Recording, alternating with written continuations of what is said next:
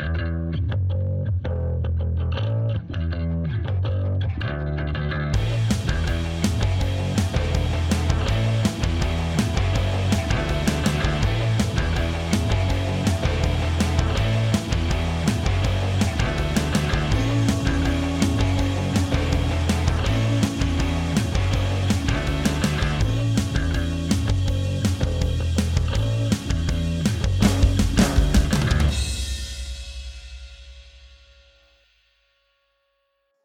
to the Tell Me podcast. I'm your host, Ilya. Uh, it's been an, an, awesome start to this podcast.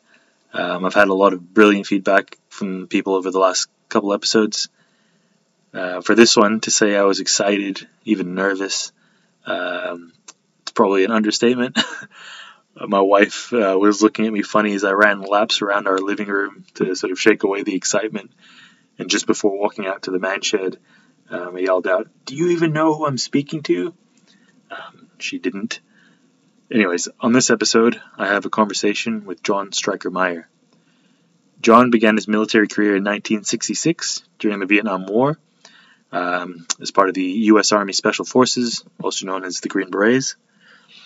After training, um, he and a small number of men put their hands up to volunteer for the highly classified and secretive uh, MACV SOG unit. During his years at SOG, he took part in numerous clandestine operations from reconnaissance, rescue operations of POWs, um, down pilots, uh, numerous other activities in what was known as the Secret War. Um, and after his military career, John returned to the States and enrolled in college uh, with a degree in political science and eventually working as a writer for the Trenton Times. Now, several decades after the war, uh, once the MACV SOG non disclosure agreements, or NDAs, had expired, John put to paper the stories of war in his first book called Across the Fence.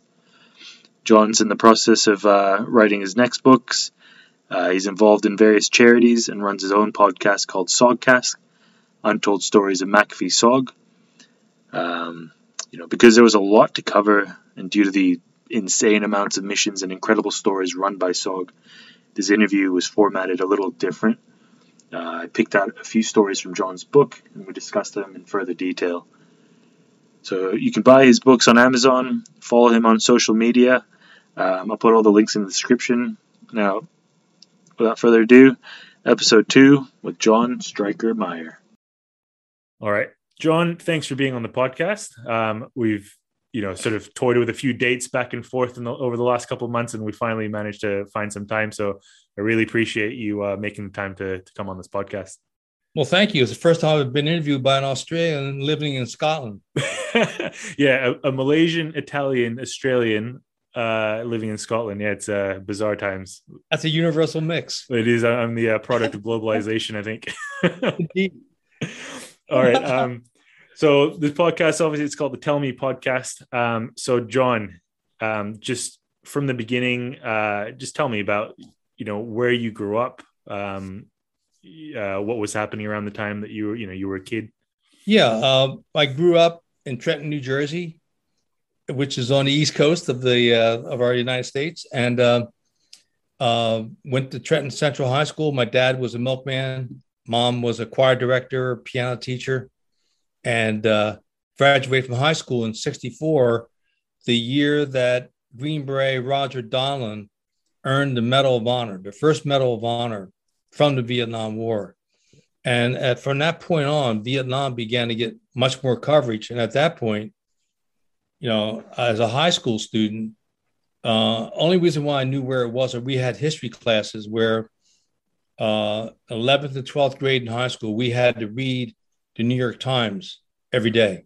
So we became familiar with people like David Halberstam and others from, from his era of uh, historic reporting from the New York Times. Yeah. So he knew where it was, but that was about it. And then when he wins the, or he earns the Medal of Honor, then it's kind of like, wow, I go to college for two years. I flunk out in 1966. I'm working in Yosemite National Park, which is a beautiful park in California. and um, um, I read the book, The Green Berets, and I knew was, at that time we had a draft in the United States.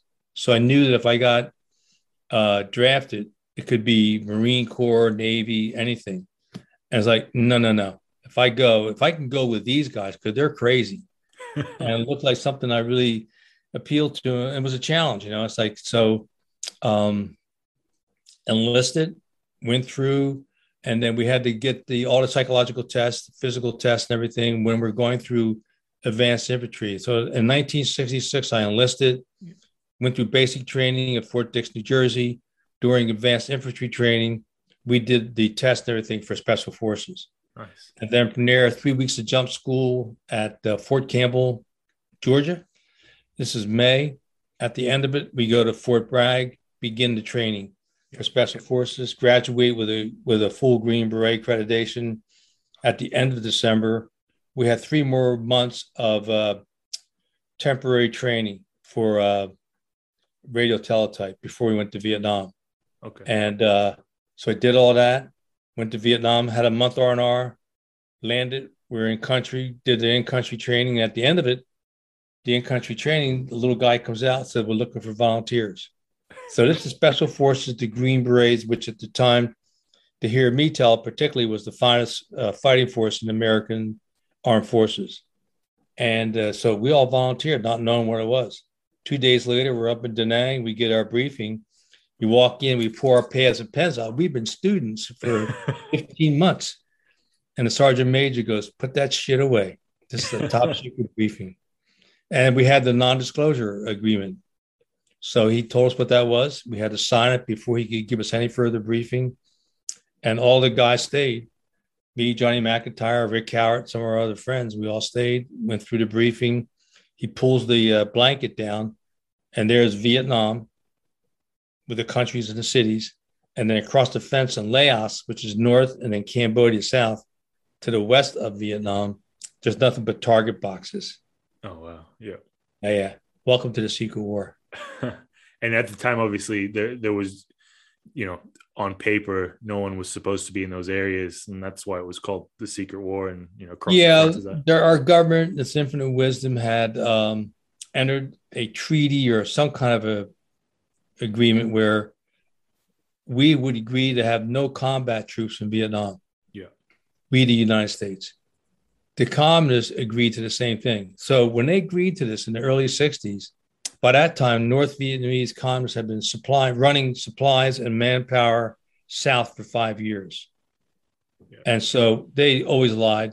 They yeah. do today, they did then. But our government, with, with the uh, State Department, forced us to abide by that agreement. So we had to find out what was going on across the fence, and that was the need for the secret war, essentially, right? To see yeah. what the enemy was doing, give earlier warning to the in-country, any pending attacks, troop movements, things like that. Yeah. And hence, the secret war was started in uh, '64, ran for eight years, ended in um, 1972. 72.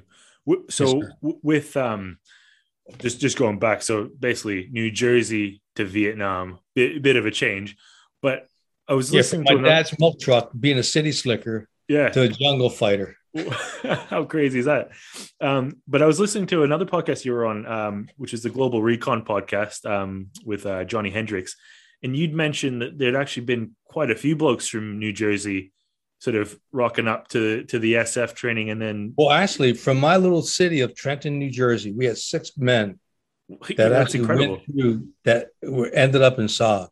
That's absolutely and, incredible. Yeah. yeah. and Fred Zabitosky earned the Medal of Honor in 1968 out of running recon out of Kontum.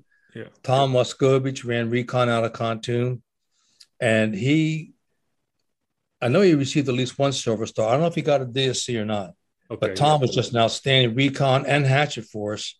And then uh, myself, Mike Byard, I went to high school with Mike. That's and when we went in for the top secret briefing, Mike's handing out paper. I go, Mike, what the hell are you doing here? He says, What are you doing here? I said, I'm like you, brother. And uh, so um, uh, Mike had been working with the Navy SEALs. They needed a commo guy. So he was running on those PT boats or whatever the Navy calls those boats were going up north. Okay. They yeah. were dropping off teams. Yeah. And so Mike was working with them. That's and incredible. years later, after we get out, Mike lived in Trenton. He got a job with the gas company. He'd come by and see my mom once a month because he had to come by and check the gas meters. He go, "Hi, Mrs. Meyer, how you doing?" So we had a regular, always had a regular commo check from Mike through my mom. That's incredible. What, Oh, what- yeah. What, what was it? Do you think that sort of brought you guys there? Like I know obviously the draft was on.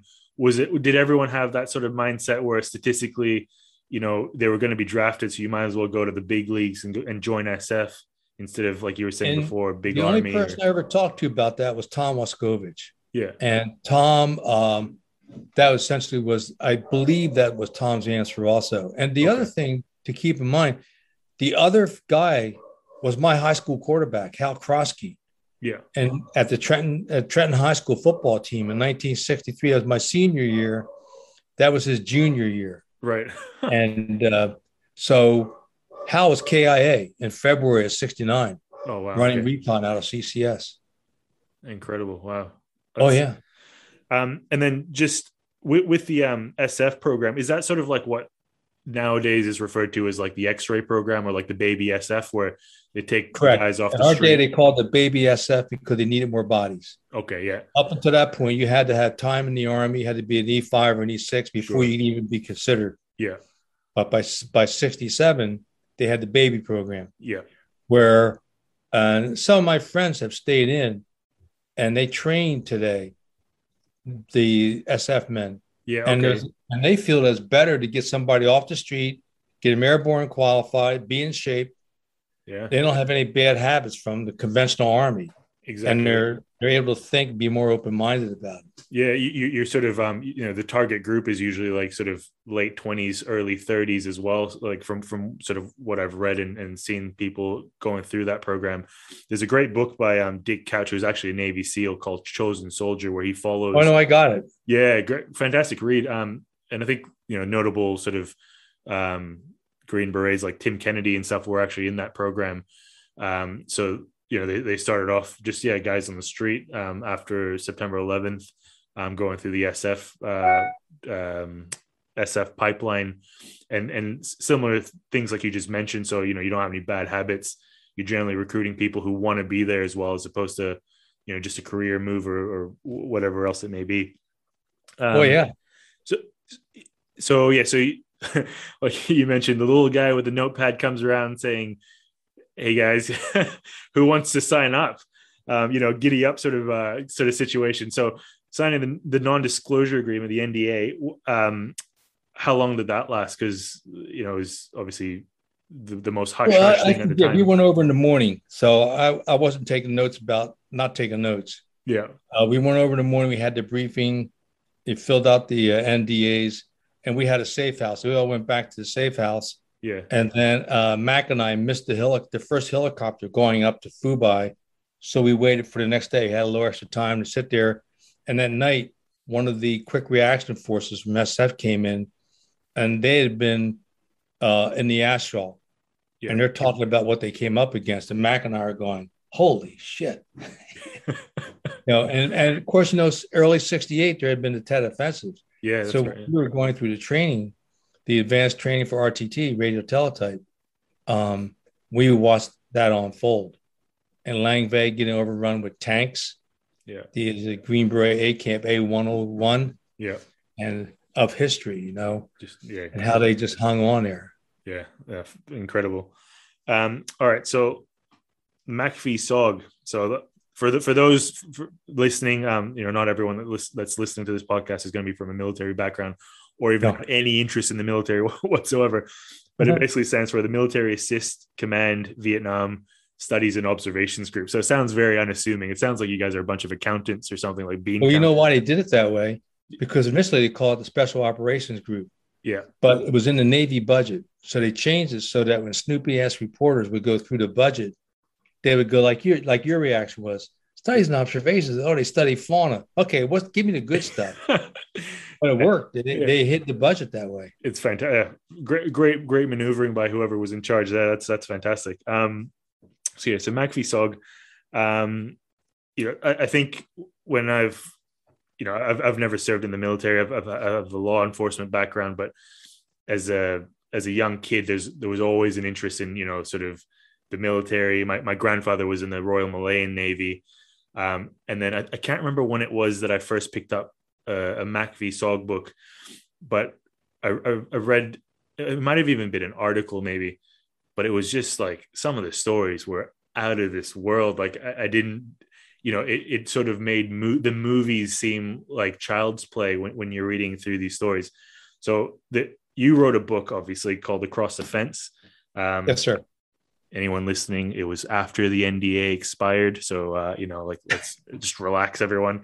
Um, but the articles you read could have been from Soldier of Fortune, where I used a nom de guerre and wrote about some of the early missions under a pen name for Soldier of Fortune. Because yeah. had my employer known that I was writing for Soldier of Fortune, they would have made life very difficult for me.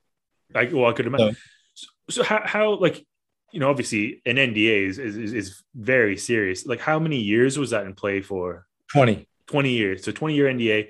So no contact with anyone about every anything you ever no, did. because just so your audience knows, it was a top secret operation. Yeah. So we couldn't talk about it. And during our briefing, we were told you can't tell your mother, your father, your girlfriend. Yeah. And when you went on missions across the fence, we went in sterile. No Yeah. name tags, no nothing. Yeah. No patches. And, and it had to be secret because if we were killed or captured, with the country, our country needs that plausible deniability. sure. So they could say for the record to the reporters, we have nobody stationed there, which is true. We weren't stationed. We did run missions there. We did die there. And we had the highest casualty rate of the Vietnam War. Yeah.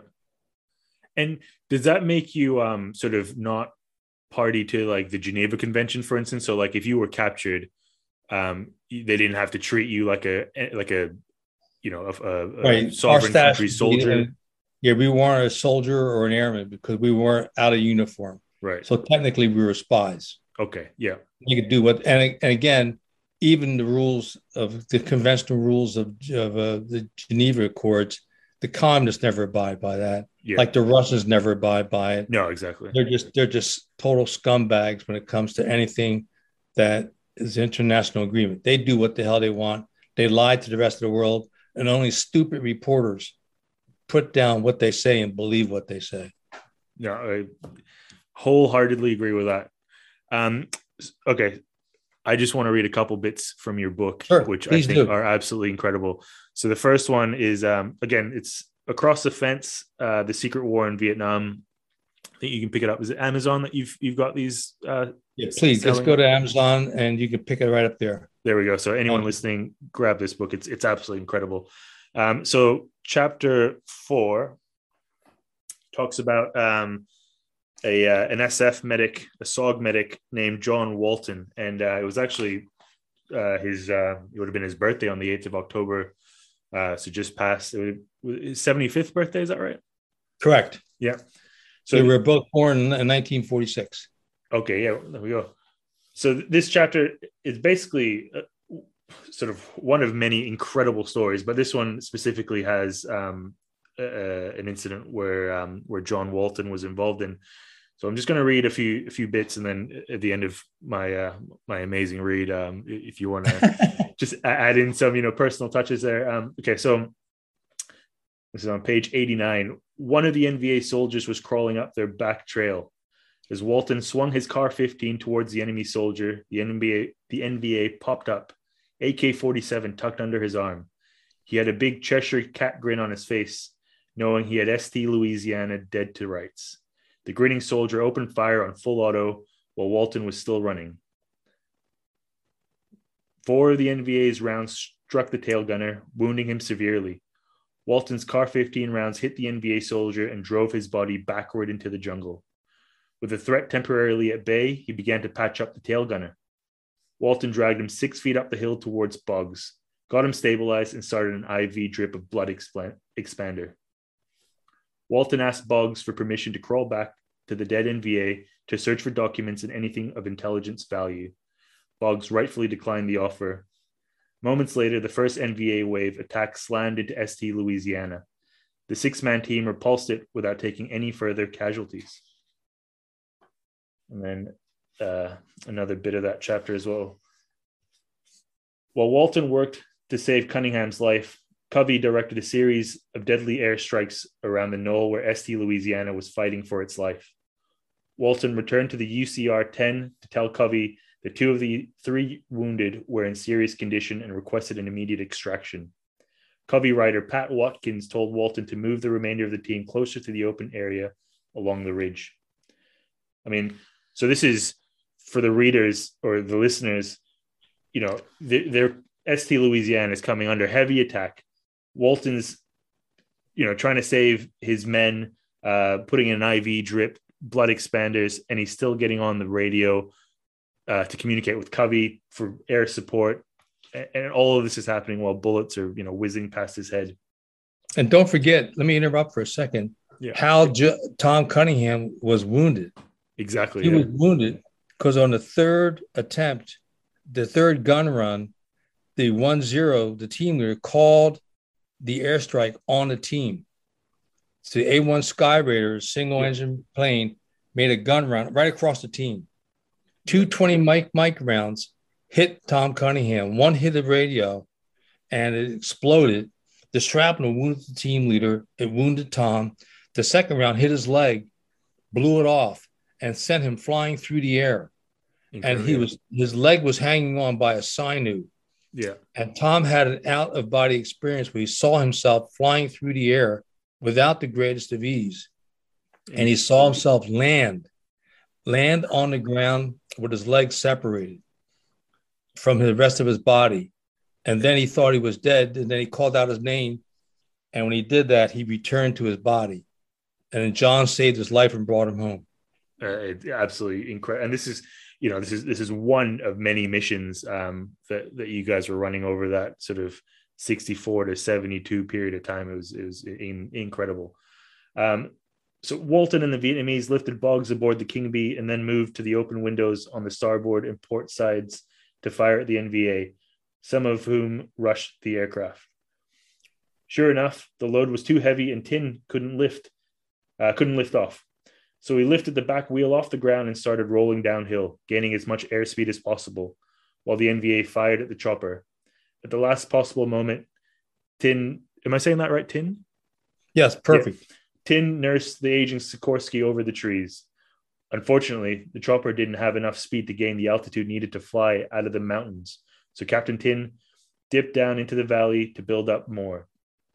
Finally, he got the transitional lift he needed to climb out of the mountains and out of the Ashau Valley. Skipping further down a few paragraphs. For Walton, the drama continued. When they got Cunningham inside, he was barely hanging on.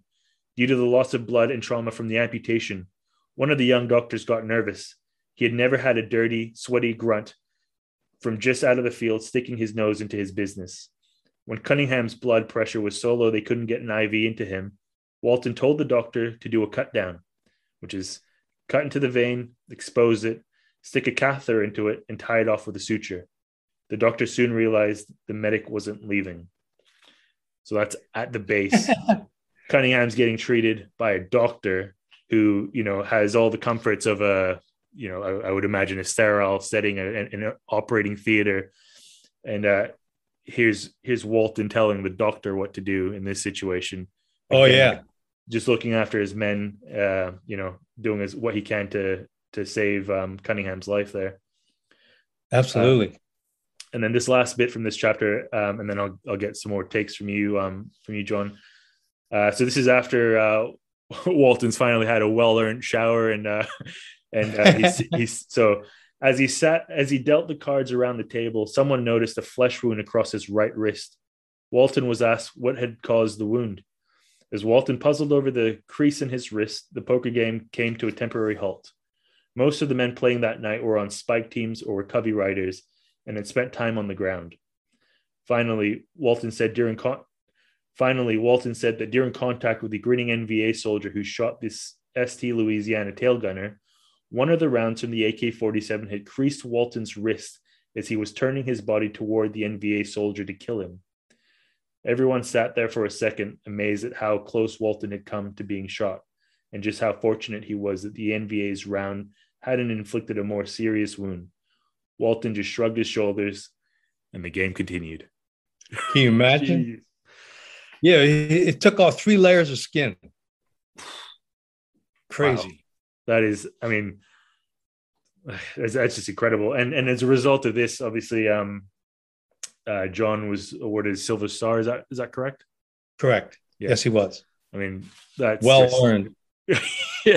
well earned. Um, that's just incredible. Um, and and the fact, see, this is what I've what I sort of admire about you as well, um, John, is is the fact that you're able to capture these moments and and uh, and put them in such a you know eloquent sort of way that that's easy to read and and and easy enough for for someone like myself who's never served or anything but it makes me feel as i'm reading i feel like i'm there um sort of you know just bird's eye view looking at what's happening. So um you know th- thank you for sharing these stories. Um i think it's it's very important especially these days um where where there's i don't know a lack of um a lack of these sorts of stories where you know everyone sort of plays it safe and everything's PC and whatnot, just to have something uh, gritty and and true and um, yeah, just yeah, just they inspiring. were yeah, yeah. Well, I, I'm biased, of course, and uh, you know when we couldn't talk about for so long, you come home, you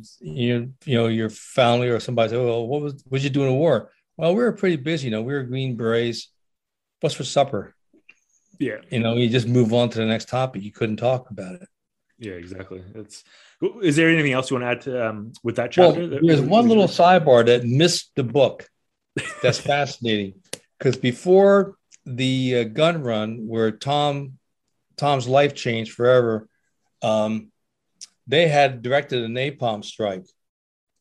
And the na- the napalm came in it's, a, it's, it's delivered in a big metal canister yeah. And it spins. When it comes down, it breaks open. The napalm splashes out.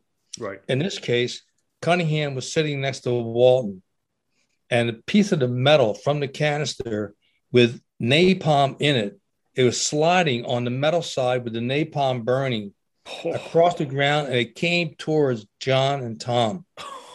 it came to rest between John Walton's legs, according to John, which he told me about after the book came out and then Tom Cunningham, we did a a, a sogcast with Tom that'll be uh, posted later this year. Awesome, and uh, just amazing sidebar. just just a sidebar as well. I love how yeah yeah it's i mean in, in most people's uh you know like recollections of things that would be the primary you know a bit of napalm uh just landed between my legs there yeah. that would be the only story told. But this is he wants he wants to come sliding across towards him. You know, oh, that is nuts. oh, that's incredible. Um, the so the other um, there's there's lots of stories in your in your book, and and I urge anyone to to pick up a copy and read it. You also do a uh, an audio book, don't you? Are you reading the chapters out yourself, or? Yes, I'm reading myself because I I checked with Tom Selleck and Tom was busy; he couldn't yeah. do it, and I'm right. too cheap to pay him anyway. So yeah, what's Tom? Uh, the first two books, uh, Cross the Fence, and the second book, On the Ground: The Secret War in Vietnam, are both out as audio books. I read them, and we're in the process of getting ready to to convert the third book into an audio book. Oh, that's that's amazing. We, we had a chat before this, um, before we started recording this podcast. But um, one of the things I, I found intriguing in the book was um, in terms of uh, leadership, and in this case, bad leadership. So, um, I've been privileged in, in my sort of careers to have uh, been exposed to some fantastic leaders, and then uh, some not so fantastic leaders. So this Indeed. is uh, this is chapter six, uh, and the title of this chapter is "You Shot Me Three Times." I love it. um, so I'll just read a few bits, um, and it's it's amazing that there's you know there's the bad leaders, but at, at the end of this sort of, sort of hellish gunfight that um, ST Alabama are put through, the uh, it, it, shows you know the leader isn't necessarily the guy with the highest rank, the oldest person in the room, the most experienced. It's you know it could be anyone, uh, and and I very much think that that uh, Lynn Black is you know took that leadership charge upon himself. He's the epitome of, of a of a leader rising to the occasion. Exactly right. So I'll, I'll just read a little bit again, and then um, if you don't mind uh, sharing your your thoughts oh. on uh, of of the chapter. So uh, the brass wanted to put an overweight special forces sergeant from Germany who had a previous tour of duty with the Green Beret A team, but no experience in Lao, in the 1 0 slot simply because he had more rank. Schaff objected. He was quietly removed from the team, and the senior SF sergeant took command. That's that's a great start. Obviously, when uh, when one of your own guys says, "No, we don't want this happening," we'll just we'll just move him out of the way and and put the other guy in anyways, even though he's got no experience. um, so, as we mentioned, Lynn Black, I think, was the uh, the real leader in this in this chapter. So, although this was Black's first SOG mission into Prairie Fire, he knew the odds were stacked against ST Alabama. He and Cowboy argued vigorously for an immediate extraction. The team had been compromised the element of surprise was gone. The other American, who had not gone through Special Forces qualifications course at Fort Bragg, remained silent. No, said the 1 0. I'm an American. No slant eyed SOB is going to run me off. Watkins offered the 1 0 a chance to extract. The offer was declined. The team was to continue. And then, uh, you know, shit really hit the fan there. uh, oh, so yeah this next bit is uh was it page 115 here the fearless nva mounted a charge towards st alabama with ak-47s on full automatic. Black detonated the claymore mine. It blew a huge hole in the nva ranks. Before the smoke cleared st alabama ran through the human carnage firing car 15s on full automatic and throwing m26 frag grenades while dragging their free eh, sorry while dragging their three wounded team members.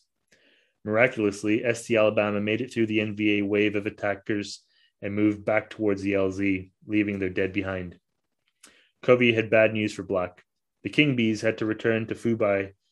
Is it Phu Bai? Yes, perfect. Yeah. Phu Bai to refuel. No extraction was possible for at least two to three hours. Meanwhile, the relentless and bloodied NVA ran after the spike team. Black planted a Claymore mine with a five second time delay fuse. It wreaked havoc on the hard charging NVA. As the smoke cleared and the body parts settled back to earth, ST Alabama split in half and again charged through the battered and torn ranks of the NVA warriors, killing any standing enemy. They counted at least 50 NVA dead. Can you imagine? I, I just, yeah, that's the thing. Like, I just the numbers are just astounding. I mean, there's how so how many people are in a, or how many soldiers are in, are in a spike team on that mission they went in with nine. Nine. Three americans and six south vietnamese. Incredible. Like and and for those listening um a spike team is sort of the equivalent to i guess a modern day recon team is what they would call it nowadays. Right. The spike team was just the uh, code name for a recon team yeah. in 68 yes okay. sir. Gotcha. Um moving on to page 116 Something hit Black on the side of his head, knocking him to his knee, yeah, his knees. He was scrambling to get up when the grenade went off. The last thing he remembered was being slammed into a tree, face first, and the car 15 hanging, uh, handle digging into his chest. He thought he was drowning, but then he felt kicking. But then he felt feet kicking him and hands slapping him all over. It was the team. They were beating Black back into consciousness and pouring water on his face. He tried to get up, but his legs didn't work. From the knees down, there were no fatigue pants, just surface bleeding. One of the guys started smearing gelatinized rice on the injured one two's legs, arms, and chest. Black's web gear and what was left of his fatigue jacket were lying shredded, bloody on the ground. The car 15 was bent where the barrel meets the receiver, and the bolt couldn't be pulled back one of the team buried it. Absolutely incredible. Um, yeah, can you imagine? the the other um, so just as we're reading this, uh, uh, just going through some nomenclature. So one zero one one one two zero all um, basically uh, designated team like positions uh, within right. One zero is the team leader. One yep. one is assistant team leader. One two is a radio operator. Gotcha.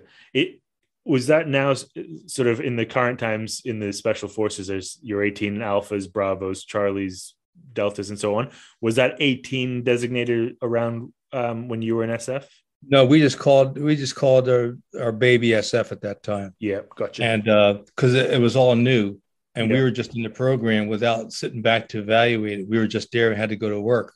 Yeah okay. Yeah. Um, and then the other thing that keeps popping up which i i love is your love for the car 15 so for those um, that you know aren't into guns or anything like that, uh, basically car 15 is like a, a short barreled m16 um, with a collapsible stock with a collapsible stock uh, and it carried was it 18 rounds at the time Well, the magazines were designed for 20, but we only put 18 in in the magazines because the, The springs spring- Yeah. couldn't work if there were if they were too packed. Sometimes you just don't want to run that risk in the middle of a firefight. Gotcha. And and the most uh, one of the craziest things I think about about all of this. So you're you're running there with 18 rounds in a magazine with a car 15. The AK-47 had a capacity of at the time what was it 30 rounds? 30, yes, sir. So almost double the amount of rounds that you have per magazine. Like you know, it's, it's just incredible the the sort of uh, firefights that you you got into, but just dominated with less rounds uh, you know, per magazine. I, I think just the numbers alone are just mind-boggling to me. Um, okay, so carry on. Um, so again, the one-one panicked, cried, and shouted skyward. The Vietnamese team members, speaking through Cowboy, told Black that they were going to kill the one-one if he didn't shut up. Black agreed. Yeah. Um, uh, okay, then we're going to skip forward a bit. So, without a word, a look, or a plan, acting solely on instinct, all of them except the one one scurried forward and dragged dragged back dead NVA, placing the bodies in a circle around them and stacking them high. The deadly skirmish continued for several hours before Covey told Black that more gunships and five Jolly Green Giants, the heavily armed Sikorsky HH 3 Echoes, were en route. So they'd stacked the enemy soldiers up high, basically like a cadaver wall, Yes. and hid behind them. Used their AK-47 rounds as their as their own rounds from the Car-15s were being depleted, and Right. and that I mean I I'm at a It's loss just- for words. yeah. Well, they, welcome to another day in SOG. Another day in Sog, yeah. Yeah. And that, Um, that mission was one of the uh, epic missions of SOG. And again, you couldn't talk about it. Yeah. Nobody could talk about it for this first 20 years. And then, like, we did a story for a Soldier of Fortune under that Nom de Plume. Yeah. And then um, now the book. And then Lynn has since done a book. Has okay. Yes, uh, Whiskey Foxtrot Tango, WTF. I love it. um, so towards the end of this chapter, so the sky was full of grenades. Fortunately, they weren't U.S. grenades. they hit the ground and threw dirt, smoke, and dust all over the place. ST Alabama looked up just as the AKs started again, and behind them, the thongs whirling overhead like helicopter blades. When the AK stopped, the grenades were released. ST Alabama fired. More grenades were released. Alabama threw some back. ST Alabama was caught in a deadly version of the kid game. Pop goes the weasel. the AK 47s continued to roar. Alabama ducked. The grenades were launched. Alabama rocked. Catch, throw, duck, rock. Catch, throw, duck, rock. Oh, yeah. How long was this gunfight in total? It was all day. Jeez.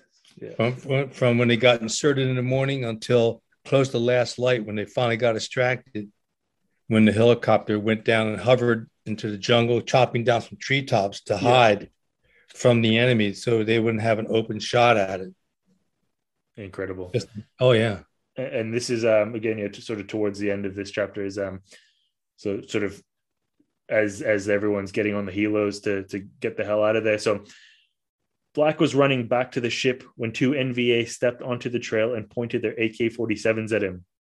Chieu Hoi one of the soldier, soldiers shouted. Black stretched out his arms and continued walking towards them. When he was only a few feet away he said Chieu Hoi the young nva soldiers appeared surprised. Before they could react, Black grabbed the AK 47s by their searing barrels and stripped them from the soldiers. He backhanded the soldier on his right and smashed the other soldier in the face with one of the weapons. He left the stunned soldiers lying there as he sprinted to the chopper where he found the praying 1 1. The rest of the team was on board, firing any weapon they could get their hands on. As the jungle penetrator lifted Black and the 1 1 upward, they were showered with hot spent casings from the M60 and other weapons being fired from inside the aircraft. He's Oh, yeah. grabbed the two AK 47 barrels with both hands, uh, knocked out those NVA soldiers, and uh, basically is about to ride off into the sunset in one of the uh, one of the helicopters. yeah and he had burns on both hands Uh, on grabbing the uh, the uh, hot barrels of The the ak-47s Jesus. And the story didn't end there because the helicopter was so banged up that the pilot was only able to fly over a couple of mountaintops. Then he had to do an emergency landing. Yeah. They flew another helicopter out to pick up majority of the people, and they and they didn't have enough lift capacity. So Lynn and uh, one of the other team members had to go back to base on uh, a, a Cobra gunship. Yeah. And a Cobra gunship, they have doors on the side that come down with straps. Yeah. So for an emergency, people can get on that door, strap in, and that's what Lynn had to do. And then he froze his balls off on the way back to Da Nang because you fly to five thousand feet and you're all sweaty. And but he was just happy to be out there alive. And and the uh, the one zero obviously made it out alive as well. The um No, the one zero was Ket. He's still left behind. oh he was left behind. Okay, zero, right. yes. Gotcha, gotcha.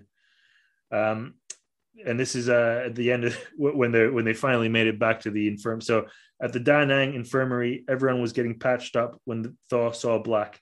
He raised his right hand in a fist above his head. Chieu Hoi, du ma, he yelled. The one one who was not wounded stood up on a chair. Listen up, men. I want to commend each and every one of you for a job well done. As the team leader of ST Alabama, I want you to know I personally am going to put each of you in for the Medal of Honor. Your medics take care. You medics take care of my people. He stepped down and left the room. The wounded, exhausted members of ST Alabama looked at Black aghast. Just yeah. What a piece of work uh, that one one was. Oh yeah, absolutely. Yeah, and then uh, uh, the sidebar to that was they went back for the body 25 years later of the team leader, Yeah. and Lynn had. You going to read that part? No, no, you you, you go. That's that's all you. Yeah. Oh, because they went back and uh, uh, they couldn't find the remains. But during that time, Lynn had cooperated with the government, trying to give them coordinates where they were, where he thought the body was when he last saw it. Yeah. He gave eight figure coordinates. And um, so uh, he talked, he got a phone call from the NVA officer who ambushed his team. Yeah. And the officer, they had a chat. And he- by this time, he was a, he was a big general. And, uh, and he told us that, yeah, you know, you attacked us and um, you inflicted 90% casualties on our unit between your team, the uh, Air Force, the SPADs, fast movers, gunships. And uh, Lane goes, yeah, but you know, we have three KIAs. And that was pretty, pretty serious odds. He said, was that a battalion of 3,000? And the NVA goes, no, it was a division of 10,000 men. They inflicted 90% casualties that day. So nine men against ten thousand NVA Yeah. soldiers. But we had the Air Force, and then here's the kicker: the uh, general goes, "Who, who was the radio operator who stood up during the initial firefight?" Lynn goes, "That was me." He says, "You shot me three times." That's one of the great, great sidebars there to that ending to that story. Well, I just I just love the fact that you know these two soldiers were just chatting to each other on the phone, like um, you know, recounting the the uh, you know what happened 20, 20 plus years ago. That's uh, that's incredible. Oh yeah, absolutely. Um, so that that was an example, I suppose, of uh, initially starting off with really bad leadership, which ended up putting Yes. them in a pretty precarious spot, and then the uh, the most uh, hair raising gunfight I think I've ever read of or heard of. Um, and then how the team sort of overcame that, and uh, you know, just just with with better leadership in in uh, in Lynn Black. Um, so it just kind of shows, I guess, for anyone listening, anyone can be a leader. You just got to step up and you know take charge, do the right thing. Um, so I'm not going to read any more from your book because uh, otherwise, you know, I, I could get lost in this book. This is an absolutely amazing read. Um, can can you tell us about an operation that, that you you were on personally, John? One Well, yeah, we had. mind? Well, there's always a couple. Um, the one in particular was um, on Thanksgiving Day, 1968. Our mission was that our six-man recon team had to go find three NVA divisions that were missing in Cambodia, and our team had been moved from north down south on a temporary assignment. And uh, so um, we went we did an overnight study of all the intel reports. I mean, literally the CIA, the DIA, nobody could find three NVA divisions. yeah, And because it was at the end of the year, they're worried about them massing for another Tet offensive or attacking at Christmas time or during the holiday season. Right. So, the long story short, we went out and the recon guys were with us because we were on the ground maybe a few hours. We walked into a base camp where the fires were still burning. And one fire still had a pot on it. And um, what we estimated was that one of the divisions had just left and another division was coming in. Well, they came back and they literally chased us back to the end to the LZ. Yeah. And this was Cambodia, where you could see this wasn't triple canopy. With Cambodia, it was like maybe single canopy. Yeah, You could flat see- sort of plains.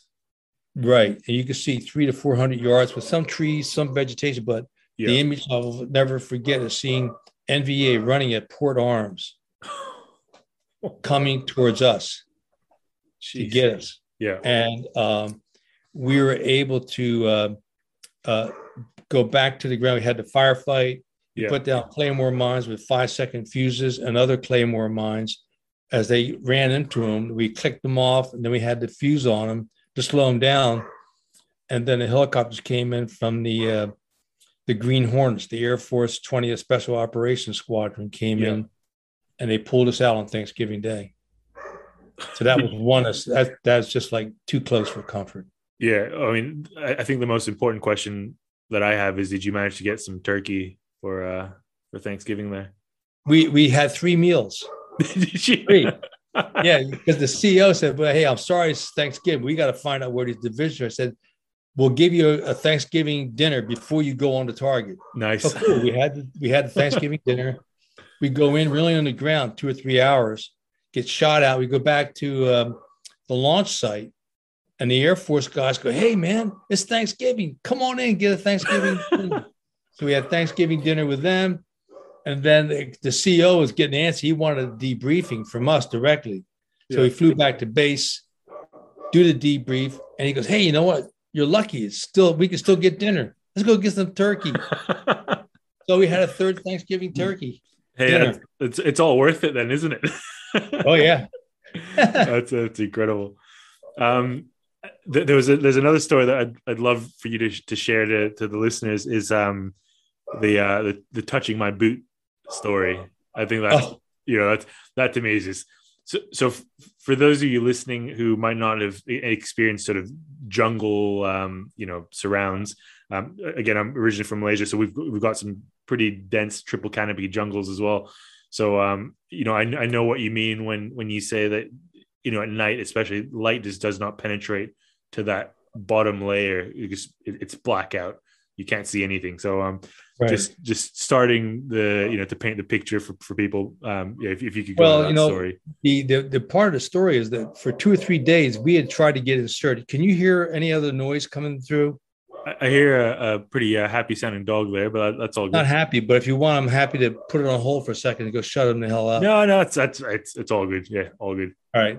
Um, we we had tried to get into a target. So in the morning we got shot out of a primary, secondary, and alternate LZ. yeah Back to base. They gave us a new target, and this had happened for two or three days. So this day, in the morning, we got shot out again. Had lunch, get into the target. We get inserted, and the weather is kind of questionable, but we get inserted. So we got on the ground, and I had the team move. Usually we would move 10 minutes and wait 10 minutes, listen to the jungle, to hear what it was. But this area that we got into was a little bit more open. Yeah. And so I had the team get online and we just went up the mountain for over an hour. We came to a trail, went across the trail, set up a wiretap, set up a uh, uh, an ambush Yeah. so we could capture a live POW. okay And- gotcha, yeah So we had everything set up. I called the uh, aircraft, the Forward Air Control, said, Hey, we're ready to blow this thing. Gave him the code. He goes, No, don't do it. He says, I can't see your mountain that you're on. And basically, the weather had closed in. yeah And so at that point, above us, we heard the tank start up. Below us on the trail, which was calm, now everybody's running. They're back and forth. yeah And we know they're looking for us. We could hear the dogs down at the LZ yeah that we came in on. So we had to move, and uh, we tore down the wiretap, moved out, and we moved even to the night. And during that night, we came up to a little stream that had banks on each side, maybe a brook. I forget how much water was in it, but we got in that water and I forced the team to go up the hill in the water. And then we went out back and forth because now you could hear the dogs coming. And Sal had climbed a tree at night and said there are hundreds of men coming up the hill with lanterns and dogs hunting for us. We put down uh, black pepper, powdered mace to foul the dogs' noses also. Yeah. So anyway, we finally, we finally set up, went up the side of the stream or the, the water that was flowing. It was only maybe a couple feet wide. And went up to the bank, set up a team perimeter. We had eight of us. I was facing the bank around one midnight, one o'clock in the morning. Two NVA went past us in that riverbed. Jeez. One had a lantern and one had a gun. I could see the weapon. And they went past us, and the lantern ran out of fuel. They turned around and came back. And when they were walking past us in that little stream bed, Hep coughed. And the one NVA started climbing up the mountain. So whenever the wind blew, he would move. I could hear him move coming towards me. And I sat there with my feet spread, had my car 15 pointed towards him. So long story short, he moved, took a while. He finally got up there and uh, he touched my jungle boot. And I heard him catch his breath. And the guy was really cool. I mean, he waited for the wind to blow. He went back down, got his buddy, and they left. Jeez. Yeah. So the next day we left. We went one way, he went the other looking for us, but they didn't find us. Yeah. Wow. And uh, we moved all day up the mountain. That night we heard the Russians come in with a resupply. yeah. And they did a, a resupply. Yeah. Wow. Uh, you mentioned a few things there. Um, so with the wiretaps rescuing POWs, was that basically like not basically, but was that the main sort of mission of SOG was to do the wiretaps on behalf We- of I would imagine the CIA and then the Yes, rescue we, of we POWs? would always correct. We'd always turn over our tapes to the CIA. They could amplify them because the NVA phone lines at that time, when they hung up the phone, the line was still alive. Yeah. So we would tap it and then give the tapes back to the CIA, and um, they would amplify it a hundred times, and they would get gather intelligence from Okay.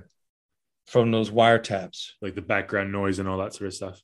Well, and they could hear people talk. Yeah. And, and, when you say tapes, you, you mean actual physical tapes. Yeah. Like that was cutting edge stuff back then. Well, it not it wasn't tapes. Now this we had state of the fart.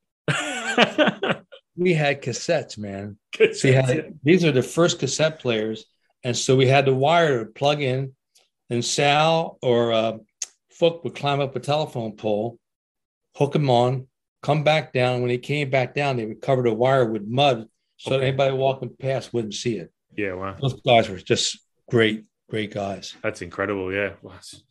Um, so on, on these sorts of missions, what, what kind of kit are you running? Obviously, you've got your car 15.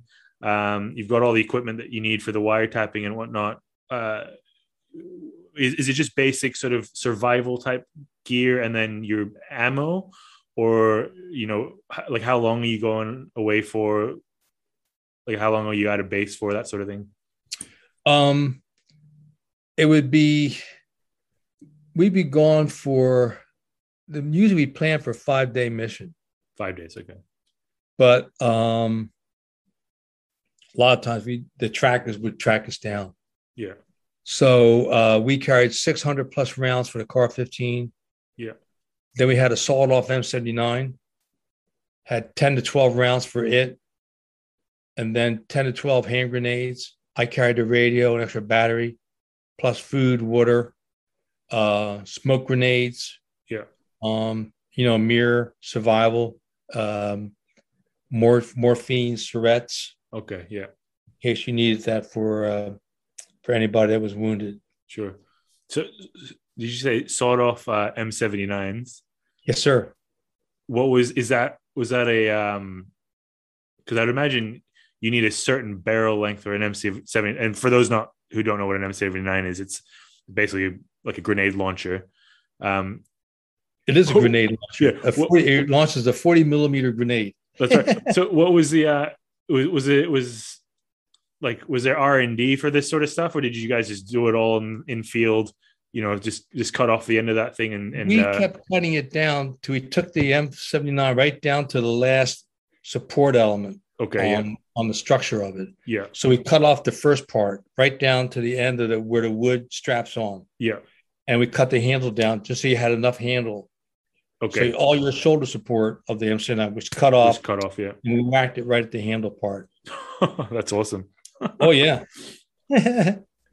Um, so that was uh, the the touching of the boot story. I love that one. What were the what was? Do you remember your last SOG mission at all? Well, yeah, we had another close encounter with an NVA on that.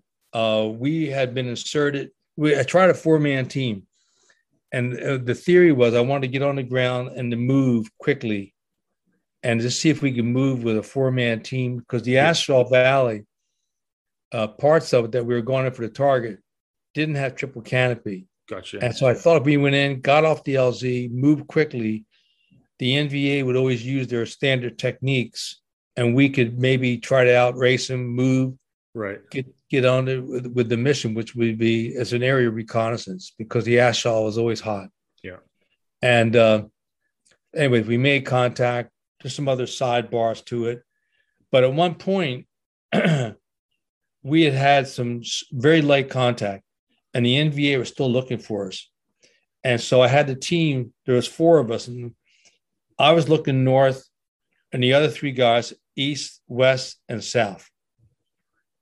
As I looked at the jungle, an NVA, young NVA, moved in that jungle vegetation towards me, where I could see his face, and then I could see his hands with the AK down. And I had my car 15 up, pointed at him. Had he moved quickly, he would have been dead. Yeah. But he did nothing. We looked at each other, and there was that moment in time where he just stood there. And then he backed up and left. I watched, I could still see his hands. And then I moved forward a little bit just so I could make sure I saw where his hands were. Yeah. And then I moved over just in case he changed his mind and wanted to open fire. But he he backed up and just left.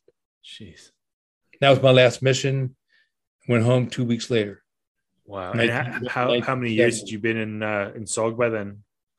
Well, I was in for 12 months, came home with 10th Special Forces Group, was there for five months, hated it, went back to Vietnam, got my old recon team back with Lynn Black and I. Yeah. And then there was some politics involved with the, uh, uh, the our base commander. Okay. So I ran recon for 19 months essentially. yeah. Wow. And I just came home, went back to school. just came home and went back to school. So just uh, you, you- it took you two years to flunk out uh, the, the Yeah. first time around. So uh, you so want now you I had want- a better attitude. I knew I had to really focus. So I focused better. I was a little bit more mature. yeah. Um, and, and what year is this? Um, that I got out of the army April 25th, 1970. 1970. Okay. Um, and, and so, yeah, what was that transition like for you? Like, obviously, you know, these days, I think with, with the, um, the amount that we talk about in terms of mental health, um, you know, veteran suicides, like serving, sui- like, uh, serving member suicide rates and all that sort of stuff.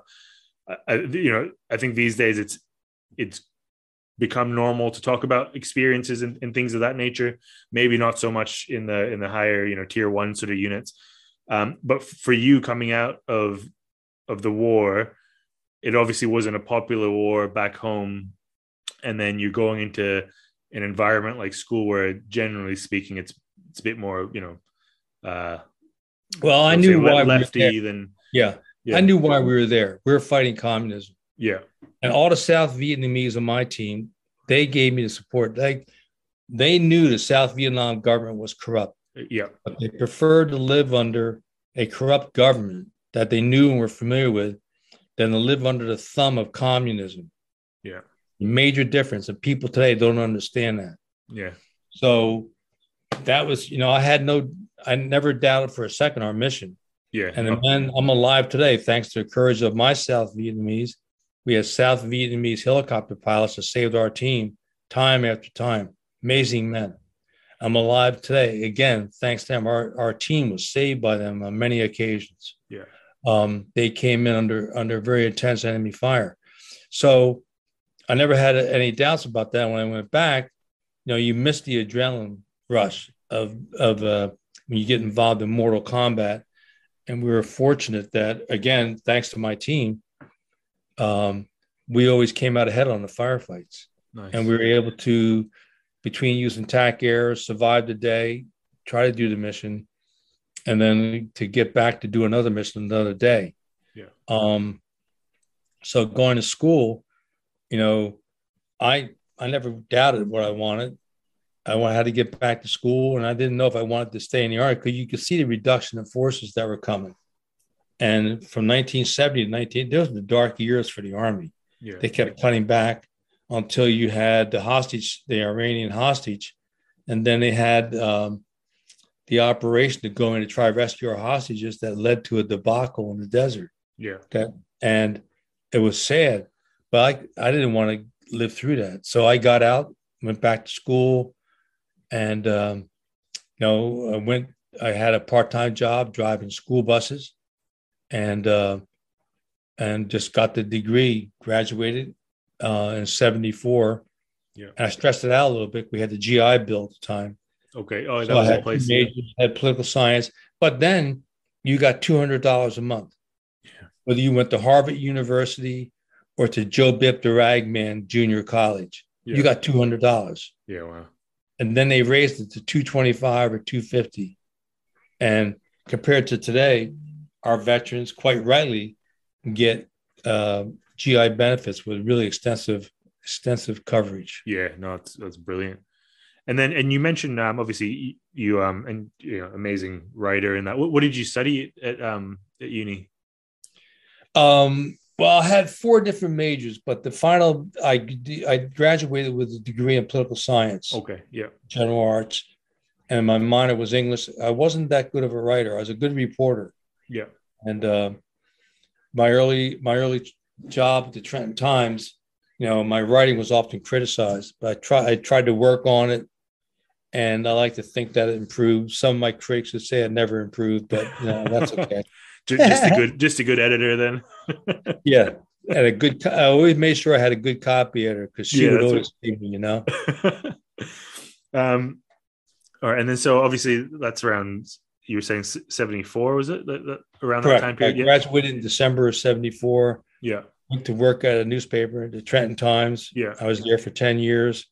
Went to San Diego. Was at a daily there for seven years, yeah, and then a small paper up in North San Diego County for 15.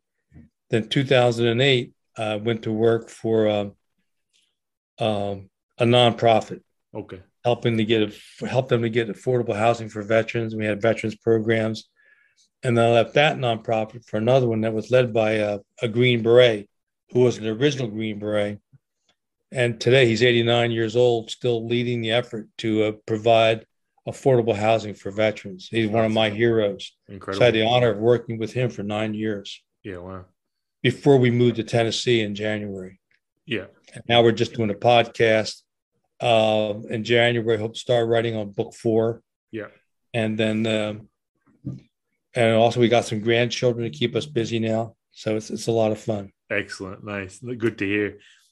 Um, when did you first come up with the idea to write across the fence? Was that sort of had Well, you always wanted to it sort of, I couldn't have done it without my wife. Um, Yeah.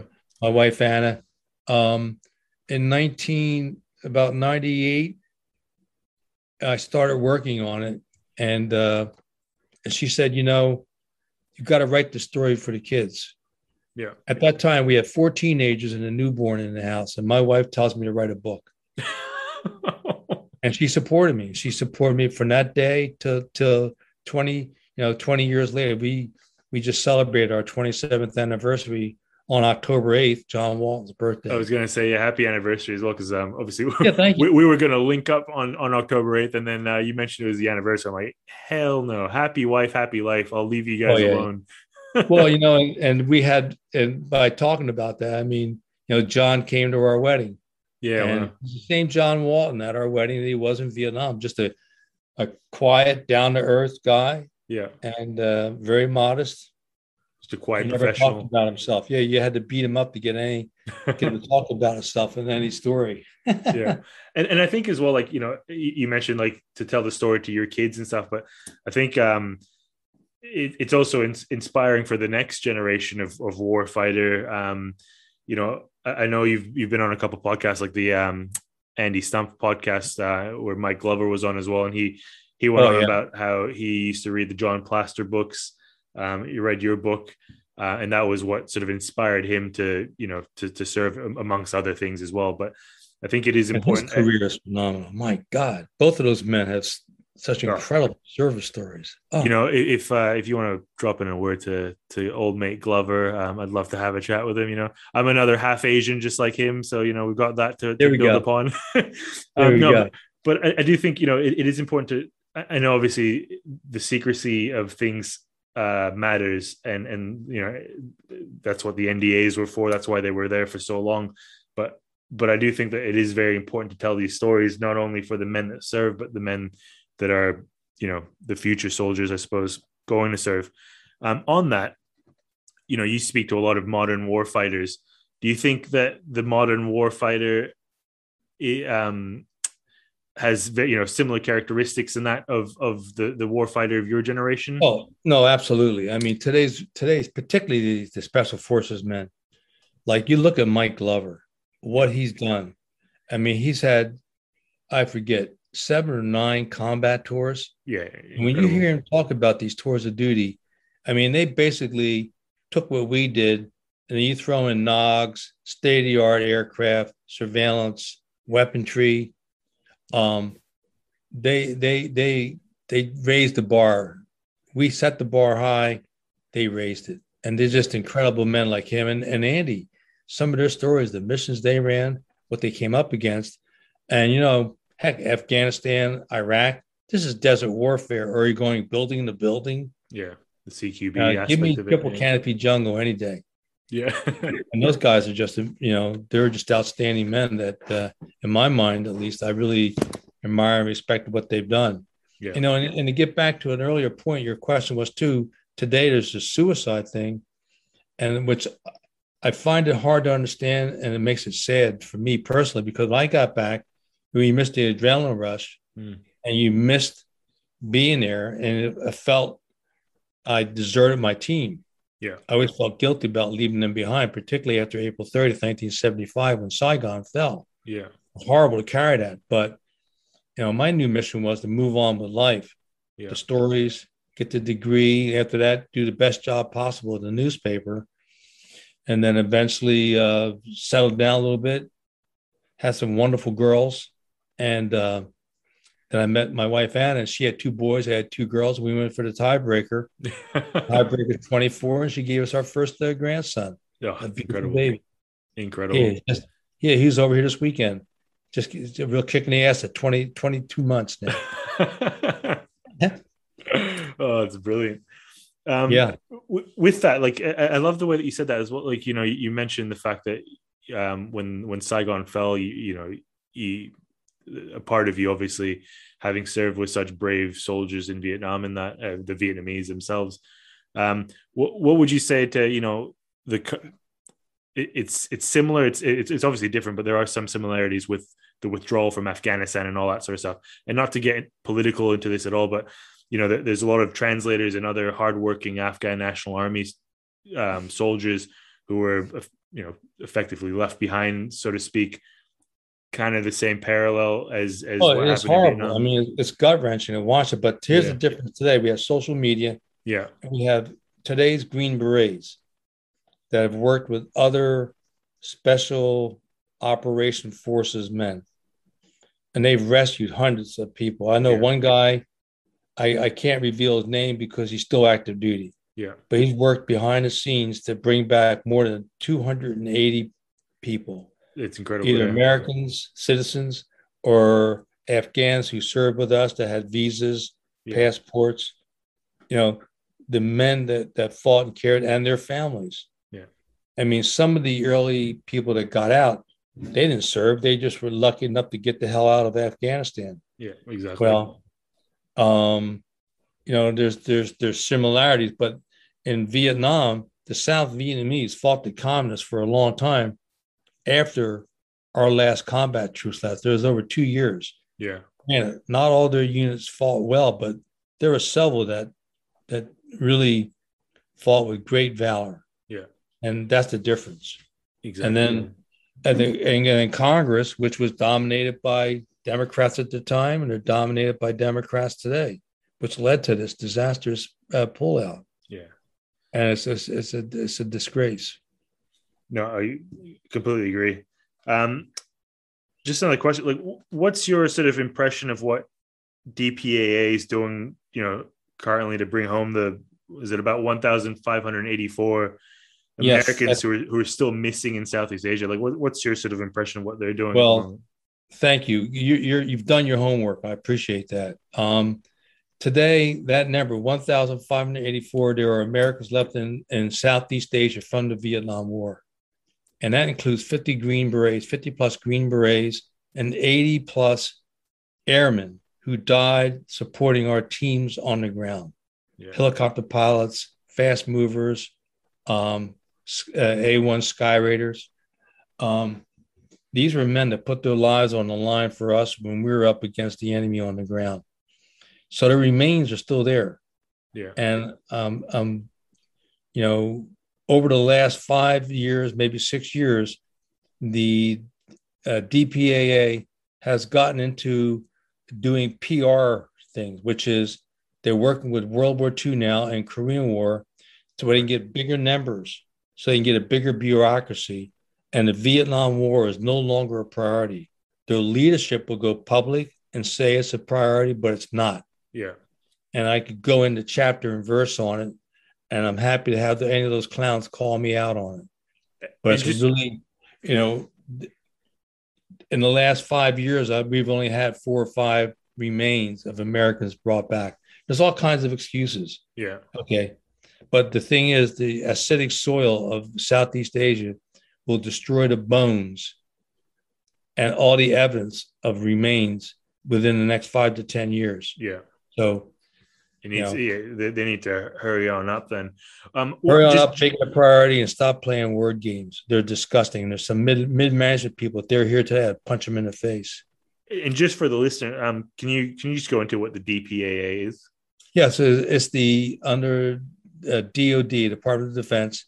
This is the Department of POW MIA Accountability Counting Agency. Their okay. job is to go out, try to find them, to work with different governments, and you know with China now threatening and looming over buying property in Laos, Cambodia, Vietnam. They're threatening them with military force in the South China Sea. The South Vietnamese have never been more cooperative than they are today. Our government's the one that's dragging its ass in the sand. Yeah, it's that's unacceptable. Disgraceful. I mean that that number like one thousand five hundred eighty four is just, just I you know, um, just yeah, like a lot of our cases, we had teams that got wiped out. Yeah. So the team gets wiped out and we go back to try to find them, and then we get shot out. We couldn't get them out. Yeah. And then the Congress would either bury them or do what? Who yeah. knows? Crazy. Sometimes they would burn them with a. They had one case where an American was killed. They made an example of him by torching his body with a flamethrower. Yeah, insane.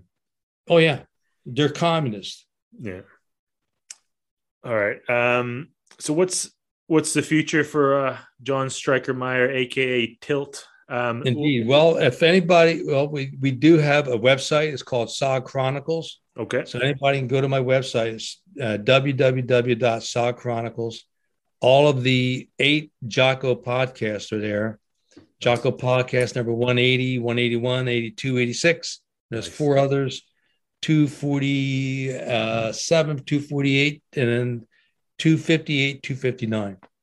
Brilliant. And then we have Sogcast. They just posted number nine today. Okay. And yeah. that is an interview where I interview SOG veterans to tell their stories. Yeah. And again, those are all on my website that you can go directly into it and then view those. Brilliant. And then we're going to do more of those. And then in January, book four. And meanwhile, be a grandparent and help my wife with her horse here in lovely downtown Tennessee enjoying the family, enjoy Tennessee. Absolutely. Um, I can't wait to hear more of the Sogcast. Is that is that a um, a Jocko production as well, or is that um, Jocko is kind enough to finance this? He's the one that's bankrolled that project. Incredible, yeah. He he is such a uh, he's been so impressed with our Sog stories that he is funding the Sogcast themselves. Yeah. So anybody we fly in to interview, he, he pays for the meals, uh, hotel, Yeah. uh, rental cars, Okay. and, yeah. and, and flights. So we owe a, a great deal to Jocko. Yeah. Well, I might just have a holiday on Jocko, then I'll go visit you and uh from There we go. Scotland to, from Scotland to Tennessee. There we go. um, no, I mean J- Jocko, like just just while we're on him, um, you know, he's he's one of the sort of inspirations for me to start a podcast. Like I I, I listened to Jocko, I think episode one basically, um, and and was hooked. Um, you know, you you you, you can't not be hooked with with somebody like Jocko. So uh, yeah, absolutely Yeah, um, yeah. amazing, and I'm glad that he's using his um influence and his affluence to to help you know other veterans out as well uh, in, in doing Well, not only that, but like the Secret War, you know, there's been books yeah and there's um, History Channel has done some documentaries. okay yeah But ever since Jocko, two, two years ago, began doing these podcasts, the very first one, the Jocko podcast number 180, there's more than 600,000 views. Oh, And these are incredible. people around the world like yourself and others that now I hear from people in Australia yeah. or New Zealand, Hungary, Czechoslovakia. Like Czechoslovakia, how do you even spell it? Let alone how did you find out about that? But it's all through the Yeah. internet. it's incredible reach where you get the direct stories and you don't get the, today's media. Like I said, the majority of the media today is a disgrace. Yeah. It's sad what they do and uh, what they don't do. They don't report things accurately. Yeah. And uh, it's just very tragic. But the podcasts are the wave of the future yeah where then that way people can have a podcast. And Jocko, you know, he's no slouch. He was a Navy SEAL, two tours of duty, yeah and his battle for the uh, in 2006, he had the Battle of Ramadi. that's right yeah He was the uh, he was the officer in charge for Task Force Bruiser. yeah the ground force uh, commander yeah. He lost good men there. yeah Absolutely. incredible yeah gut wrenching and uh, incredible uh stories but also you know his the way that he talks about leadership um and the way that he inspires people is just it's it's yeah it's absolutely incredible um it is. All right. Look, you, your time is precious. Um, so I'm just going to wrap up with some stats. So can you give us some stats of, you know, we, we, we've obviously discussed the 1,584 um, American, in, that's in total, but what were the stats of the, the, the Green Berets and the SOG members again? Was it Well, 50? The for the whole for the whole Vietnam War, yeah, 3.2 million Americans that served in country. Yeah. That includes 500,000 sailors that were anchored off the coast that would come in for a weekend pass or whatever. yeah. Out of that, 20,000 plus were Green Berets. Out of that 20,000, I mean, a regular Green Beret was at an A camp. And those A camps, some of them were under siege all the time. Yeah. I'd rather be in a triple canopy fighting for my life than to be sitting in a camp waiting for them to come mortar my ass. Exactly. Yeah. And out of the 20,000 Green Berets that served, 2,000 approximate were in SOG. Out of that 2,000, approximately seven to 700 to maybe 1,200 ran missions across the fence into Laos and Cambodia and North Vietnam. Yeah. well, And today, out of the 1,000, like you said, 1,584 uh, missing in action, um, 50 are Green Berets from the Secret War alone incredible. plus the 80 plus aviators, which is just it's a very personally painful number, yeah. and it's our government not do enough on it. It's just heartbreaking.